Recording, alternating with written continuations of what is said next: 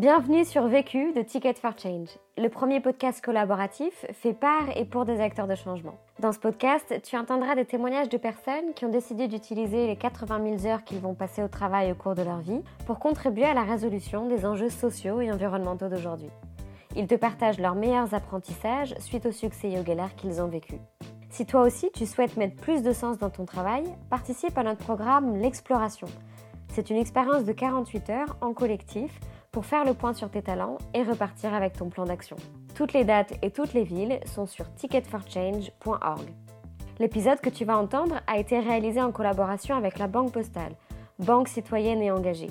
Avec ses offres Talent Booster, elle aide les jeunes de 16 à 29 ans à prendre leur envol et à réaliser leurs projets. Bonne écoute et à jeudi prochain. Je n'ai qu'une question à vous poser. C'est quoi la question? C'est quoi le problème? Vécu À chaque galère, des retours d'expérience pour gagner du temps et de l'énergie. Je m'appelle Marie, je suis euh, engagée salariée euh, pour l'association Coexister euh, en tant que déléguée nationale à la pédagogie. Coexister, c'est un mouvement de jeunesse et d'éducation populaire dont le but est de permettre à des jeunes qui ont entre 15 et 35 ans euh, de vivre une expérience positive de la diversité, notamment de la diversité convictionnelle, c'est-à-dire des jeunes euh, juifs, chrétiens, musulmans, athées, agnostiques, qui apprennent à mieux vivre ensemble. Et donc moi, mon travail, c'est euh, de penser les activités du parcours bénévole, justement pour que cette expérience se passe le mieux possible. Coexister fête ses 10 ans cette année, puisqu'on a été créé en 2009. Et depuis 2009, il y a à peu près 8000 jeunes qui sont passés par le, le parcours, justement, de rencontres, de coopération et de sensibilisation. Donc euh, ces 8000 jeunes sont accompagnés et sont euh, suivis par 11 euh, salariés ici au siège à Paris et 45 volontaires en service civique un peu partout en France. La question. Comment bifurquer vers un job qui n'a rien à voir avec ses études? Le vécu. Alors donc si on aborde ce sujet aujourd'hui, c'est parce que euh, d'opticienne optométriste de métier et de formation, je fais un métier aujourd'hui qui a rien à voir en tant que euh, charge de la pédagogie à coexister. Alors que j'étais incapable de prendre la parole euh, en classe quand j'étais au collège et au lycée, aujourd'hui je gère des interventions justement devant 150 collégiens ou lycéens. C'est assez improbable. Et mon rôle finalement est toujours le même, ça a été de permettre aux gens de mieux voir, que ce soit au niveau physique et physiologique quand j'étais opticienne, à euh, mon job aujourd'hui euh, de permettre aux gens de changer les regards euh, voilà, sur les autres, en tout cas en déconstruisant les préjugés dans, les classes ou en aidant justement les bénévoles de l'association à prendre conscience de leur transformation personnelle à travers le parcours coexisté. Dans mon métier précédent en tant qu'opticienne, mon rôle c'était voilà, d'accueillir, de vendre, de conseiller, de gérer de la technique aussi. Et aujourd'hui, ça n'a absolument rien à voir puisque je fais du management, de l'animation de réseau, de la construction euh, de formation et d'outils pédagogiques. En fait, dans, mon métier précédent en tant qu'opticienne, mon rôle c'était à la fois euh, d'accueillir les gens, de les conseiller, de gérer la technique euh, aussi en, atelier. Et aujourd'hui, en tant que chargée de la pédagogie, mon rôle bah, est de manager des personnes, de faire de l'animation de réseau, de construire des formations et des outils pédagogiques donc ça a absolument euh, rien à voir. Donc dans ce podcast, je vais vous raconter comment je suis passée euh, il y a 4 ans euh, d'opticienne à charger de la pédagogie à coexister. Premier apprentissage. Alors mon premier apprentissage, c'est de prendre du temps pour soi et de se poser les bonnes questions. en gros, donc le début de mon parcours, j'ai commencé dès la sortie du lycée une formation en tant qu'opticienne et à 21 ans, j'ai commencé directement à travailler tout en continuant ma formation en master pour me spécialiser. Pendant ces trois premières années, c'était un petit peu compliqué de pouvoir euh, goupiller les deux, de gérer les deux en parallèle, le temps de prendre ses marques, etc. Et euh, une fois que j'ai terminé mon cursus universitaire, euh, je me suis vraiment éclatée, en tout cas dans mon, dans mon travail, pendant, pendant deux ans. Et au bout de cinq ans de, travail dans ces différents magasins, bah, j'ai commencé à être un petit peu moins challengée intellectuellement, en tout cas. Et j'ai commencé à me poser des questions justement sur l'aspect un peu pas routinier, mais euh, une, certaine forme de confort euh, justement qui commençait à s'installer. Euh, donc du coup, je décide de prendre du temps pour moi et de fil en aiguille, je choisis d'aller passer le nouvel an en fait de décembre 2013 aux rencontres européennes de Thésée à Strasbourg. Et lors de ces rencontres, en fait, le 1er janvier, il propose aux jeunes de se rencontrer par nationalité. Et donc, comme c'était à Strasbourg, forcément, il y avait énormément de Français. Donc on, s'est retrouvés dans la cathédrale de Strasbourg qui est immense. Et en gros, on était tellement euh, nombreux que euh, quand on devait choisir une thématique ou un atelier justement sur lequel se rencontrer, on ne devait pas bouger, on devait aller justement là où, enfin, au pilier le plus proche de là où on était dans la cathédrale. Et c'est là où moi je suis tombée par hasard du coup sur, sur l'association Coexister quand je suis rentrée à Lille. Je me suis dit, ah, bah, ça serait super chouette que cet asso existe, qu'il y ait un groupe à Lille, et c'était le cas. Et à partir de là, je me suis lancée. Quoi. Au niveau des questions justement que je me suis posées pendant euh, ces rencontres, euh, entre autres, c'était euh, justement bah, est-ce que est-ce qu'aujourd'hui je m'épanouis dans ce que je fais? Est-ce que je me sens évoluer? Est-ce que je me sens grandir? Est-ce que je sens que j'apprends des choses? Quelles sont mes perspectives à court, moyen, long terme? Enfin, quelles sont mes envies? Est-ce que j'ai du plaisir à faire ce que je fais? Est-ce que je suis contente de me lever le matin pour aller travailler? Est-ce que je me sens valorisée? Est-ce que c'est gratifiant? Et euh, bah, justement, est-ce qu'au final, je me sens alignée avec mes valeurs et avec mes aspirations?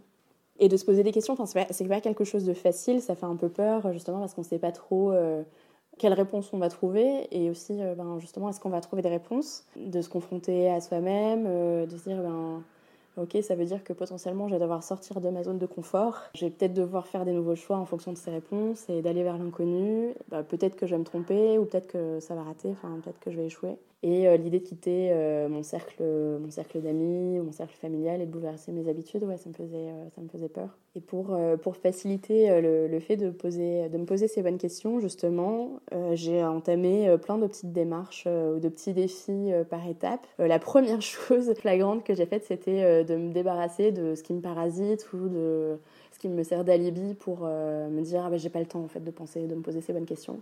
Et, euh, et, du coup, j'ai simplement euh, jeté ma télé, en fait. je me suis séparée de ma télé. C'est la meilleure chose qui m'est arrivée, je crois, à ce moment-là, pour me mettre en route.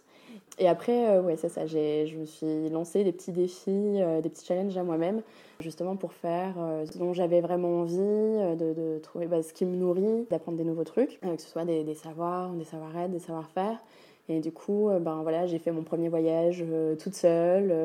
je ne suis pas du tout quelqu'un qui fait de la course à pied. Et là, je me suis dit, ok, euh, ben, lance-toi, euh, fais les 10 km de la braderie de Lille. Euh, l'année d'après, je me suis dit, ben, prends des cours de tango, en fait, pourquoi pas, après tout. quitte ton appart et lance-toi dans une recherche de colloque ou crée une nouvelle colloque, même avec des personnes, ou, de continuer cet engagement que j'avais pris avec Thésée, justement, d'animer aussi des temps spirituels comme ça sur l'île. Enfin, c'est plein de petites choses, en fait, avec auxquelles j'étais pas du tout habituée. Et en fait, c'est plein de petits, des choses qui sont devenues des petits rendez-vous euh, réguliers euh, avec, avec moi et pour moi, en fait. Je me suis rendu compte, ça m'a permis d'affiner mes goûts aussi et de capter euh, qu'est-ce qui me fait du bien, qu'est-ce qui me freine, en fait, qu'est-ce qui me sert à rien dans la vie, quoi. Et j'avoue que aussi, le, le fait d'aller marcher, je suis allée marcher sur, les, sur les chemins de Saint-Jacques entre Le Puy-en-Velay et Conques. Et ça, vraiment, ça a été. c'est des temps de silence qui ont été vraiment aussi propices à la réflexion, quoi, et à me lancer. Deuxième apprentissage.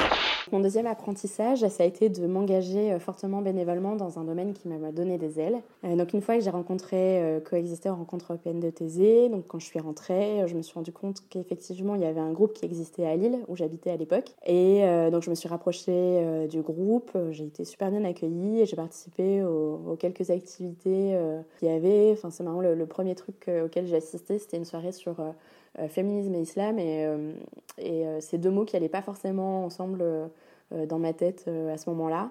Et j'ai été hyper touchée par la bienveillance des personnes, enfin le, le, côté sans tabou en tout cas qu'il y avait entre les gens, hyper sincère. Et voilà, c'est une des choses qui a fait que j'ai continué à m'impliquer dans l'association, et notamment en septembre 2014 au moment où euh, justement les personnes qui étaient en charge de, du groupe quand moi je suis arrivée, euh, partaient en études, en gros à l'étranger. Ils cherchaient quelqu'un justement pour redonner une dynamique euh, au groupe, en tout cas remonter une équipe justement qui puisse faire continuer l'action. Et même si six mois auparavant, j'avais aucune idée de ce sujet là justement d'interreligieux, d'interconditionnel. Enfin, c'est vraiment un truc que je maîtrisais pas et euh, que j'avais jamais eu d'engagement associatif en tant que responsable. Ben, on m'a fait suffisamment confiance et moi je me suis sentie suffisamment en confiance aussi euh, pour me lancer. Donc je m'investis à Coexister Lille euh, enfin, voilà, en septembre 2014 en tant que responsable de groupe. On mène différents, différentes actions, je participe à différents événements. Et en décembre 2014, je décide de partir aux rencontres, européennes de Thésée à Prague cette fois avec, euh, des jeunes de Coexister, donc un an après euh, le premier voyage. Et quand je suis rentrée de, ce voyage, euh, j'étais sûre d'une chose, enfin je me posais mille questions, mais j'étais sûre d'une chose, c'est que euh, ce que j'allais faire en septembre, euh, en septembre suivant, ça allait changer, quoi. Que je serais plus, travaillerais plus en magasin, en magasin. Enfin, je, pressentais. Et ce, sentiment a été conforté aussi avec, justement, quelques jours après, les attentats de Charlie Hebdo et de l'hypercacher en janvier 2015, où là vraiment je suis hyper convaincue de l'urgence des, des, sujets de coexister, en tout cas de créer de la rencontre entre les personnes, de, de mieux se comprendre. Et il y a tout un voilà, cheminement de rencontres, etc., qui ont fait qu'en mai 2014 s'offre l'opportunité de travailler pour, pour coexister euh, dès la rentrée de septembre. J'ai reçu un appel d'Agathe qui euh, m'a demandé ben, Tiens, Marie, euh, en septembre, à la rentrée, enfin l'année prochaine, qu'est-ce que tu fais? Et on cherche quelqu'un à la sensibilisation, ben, ben, pourquoi pas toi? Elle me dit Prends le temps de réfléchir. Moi, j'étais tellement en train de réfléchir depuis six mois que deux jours après, je l'ai rappelé en disant Banco, c'est parti, on y va. Donc en six mois d'engagement bénévole, euh, j'ai appris euh, beaucoup plus que en peut-être deux ans euh, la fin de, de recherche, de, de, questionnement. Et je pense que c'est le fait d'être hyper réactive, le fait d'être hyper fiable et impliquée sur toutes les propositions en fait qu'on me faisait, de suivre les formations aussi en interne, de participer aux événements nationaux de l'association. Je pense que c'est de, de, montrer cet investissement et cette implication qui ont fait que on m'a fait cette proposition quoi. Troisième apprentissage. Mon troisième apprentissage, ça a été d'avoir des personnes avec qui en parler, justement, qui m'ont encouragé dans ce choix atypique. Alors c'est vrai que les premières réactions que, j'ai eues quand j'ai annoncé euh, que j'allais euh, changer de, de, travail et aller travailler pour coexister, euh, la première réaction de ma mère, ça a été de me dire mais tu te rends compte, tu vas quitter un CDI, enfin voilà une situation confortable pour un CDD, tu sais pas trop, tu sais pas trop où tu vas, enfin est-ce que tu es bien sûr En tout cas elle était hyper inquiète. Ou encore euh, quand j'ai annoncé à mon patron euh, que je partais de la boîte, euh, qui a eu un côté un peu paternaliste, en mode mais t'es sûr Et tes parents ils en pensent quoi Et c'est bien joli hein, coexister, mais franchement ça n'a pas marché quoi. Face à ces questionnements ou ces freins, Enfin, j'ai décidé euh, quand même de, de, me faire confiance, justement, de, suivre euh, mon intuition et de voilà d'aller accepter l'offre. J'étais si convaincue du sens que ça avait pour moi euh, de, poursuivre en fait la mission de coexister et de m'engager autrement que ça m'a convaincue aussi voilà de, de, me lancer en fait, de faire fi des des craintes ou des réticences que je pouvais avoir autour de moi et de d'y aller quoi. Un truc qui m'a aidé aussi c'était de m'entourer euh, justement des, bonnes personnes, d'être soutenue par euh, soit des personnes qui étaient déjà engagées dans l'association euh, comme Samir, Maëlys ou Belsam et qui, avaient cette démarche aussi de pousser plus en tout cas, et de me pousser plus aussi. À l'époque, j'étais en colloque aussi avec des personnes qui étaient très cash sur l'aspect, bah là, euh, tu dis que tu t'ennuies un peu, ben, concrètement, euh, qu'est-ce que tu fais pour, euh, pour que, que, ça évolue? Et après, j'ai eu des, des retours d'autres amis qui me disaient qu'ils pressentaient un peu ça, avec qui j'ai fait mes études, qui pressentaient qu'il allait se passer autre chose dans ma vie, que j'allais prendre un autre tournant. Quoi. Donc c'est essentiel en fait de discuter, justement, d'avoir un cercle d'amis et de confiance, justement, à qui pouvoir confier ces questionnements et puis qui, qui, nous pousse aussi à, à aller de l'avant.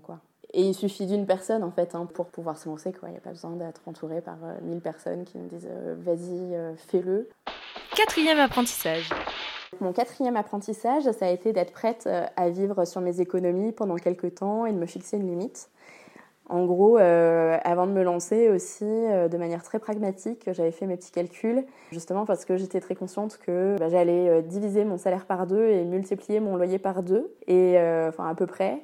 Et à partir des économies que j'avais faites, ben, je me suis dit, ok, euh, je peux vivre euh, comme ça euh, deux ans à peu près en grignotant sur mes économies, en revoyant mon rythme de vie forcément, donc enfin, moins de sorties, de concerts, d'expositions, etc. Donc un, changement de mode de vie. Et je m'étais dit, au max, au max, je me lance pour trois ans. Je pars pour trois ans.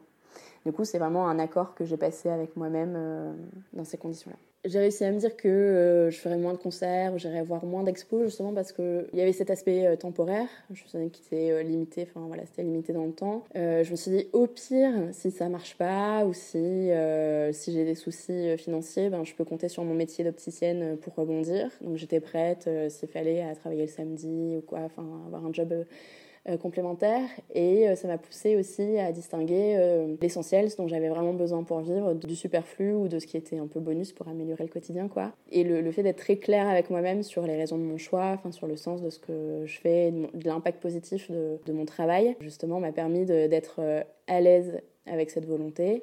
Et ça m'a permis aussi, ce qui est hyper intéressant en termes d'impact aujourd'hui, c'est que ça m'a permis aussi de questionner justement mon mode de vie, mon rapport à la consommation, et euh, j'ai fait des choix qui sont plus radicaux aujourd'hui. La chose qui a été la plus facile pour moi à larguer comme dépense, c'était euh, les fringues, le shopping. Parce que vraiment, euh, j'avoue que j'ai eu un petit côté compulsif, je crois, acheteuse compulsive. Avec mes premiers salaires et tout ça, c'était la folie.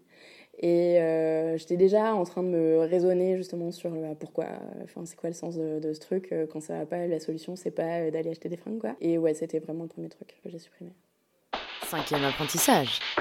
Mon cinquième apprentissage, ça a été de me former sur euh, les, sujets sur lesquels j'avais besoin de progresser.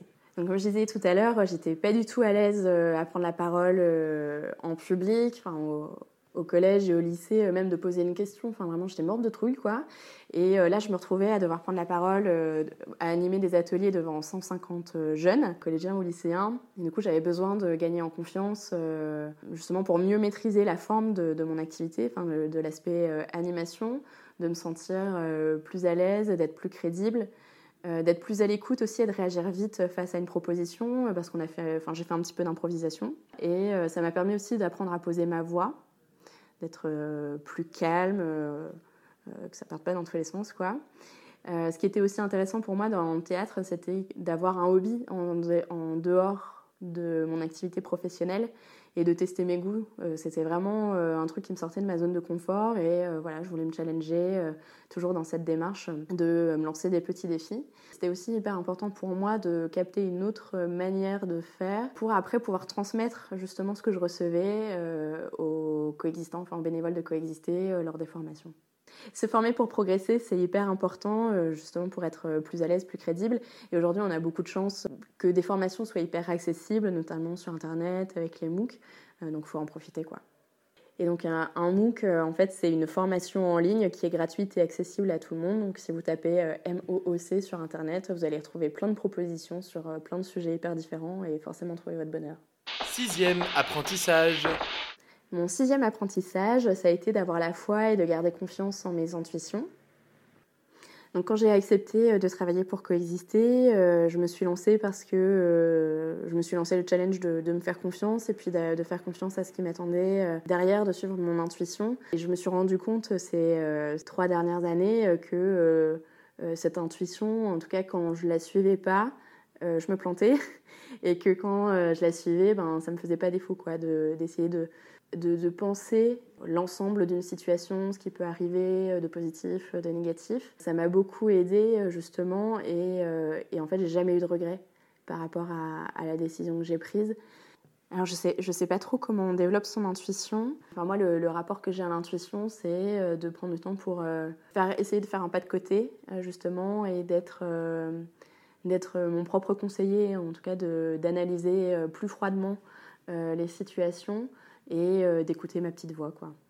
Et pour écouter sa petite voix, enfin pour moi par exemple, j'ai besoin euh, d'avoir euh, du silence, de me déconnecter complètement, notamment des réseaux. Enfin, je me rends compte que comme les réseaux c'est à la fois ben voilà, un moyen d'être connecté et en même temps en fait c'est mon outil de travail. On utilise beaucoup Facebook et j'ai vraiment besoin enfin ouais, d'être radicalement déconnecté pour pouvoir faire ce pas de côté et prendre du recul sur mes actions. Euh, donc euh, aujourd'hui, cette intuition, elle me guide toujours. Euh, là, j'entame une démarche où je vais faire un bilan de compétences justement par rapport à tout ce que j'ai acquis de mes quatre années au service de coexister. Je continue, hein, mais en tout cas, c'est intéressant de, savoir justement où on en est. Et j'envisage de passer un VAE, c'est-à-dire une validation des acquis par l'expérience, pour capitaliser, d'avoir un, un, diplôme universitaire, voilà, qui valide justement tout ce que j'ai appris par l'expérience de terrain, quoi. Et justement pour ça, pour pouvoir fortifier mon cursus et pouvoir mieux parler de mon parcours à d'éventuels recruteurs par la suite et pouvoir me lancer dans de nouvelles aventures. Donc pour celles et ceux qui se posent la question de se lancer sur un, nouveau métier, il n'est pas nécessaire d'avoir déjà des diplômes dans le domaine.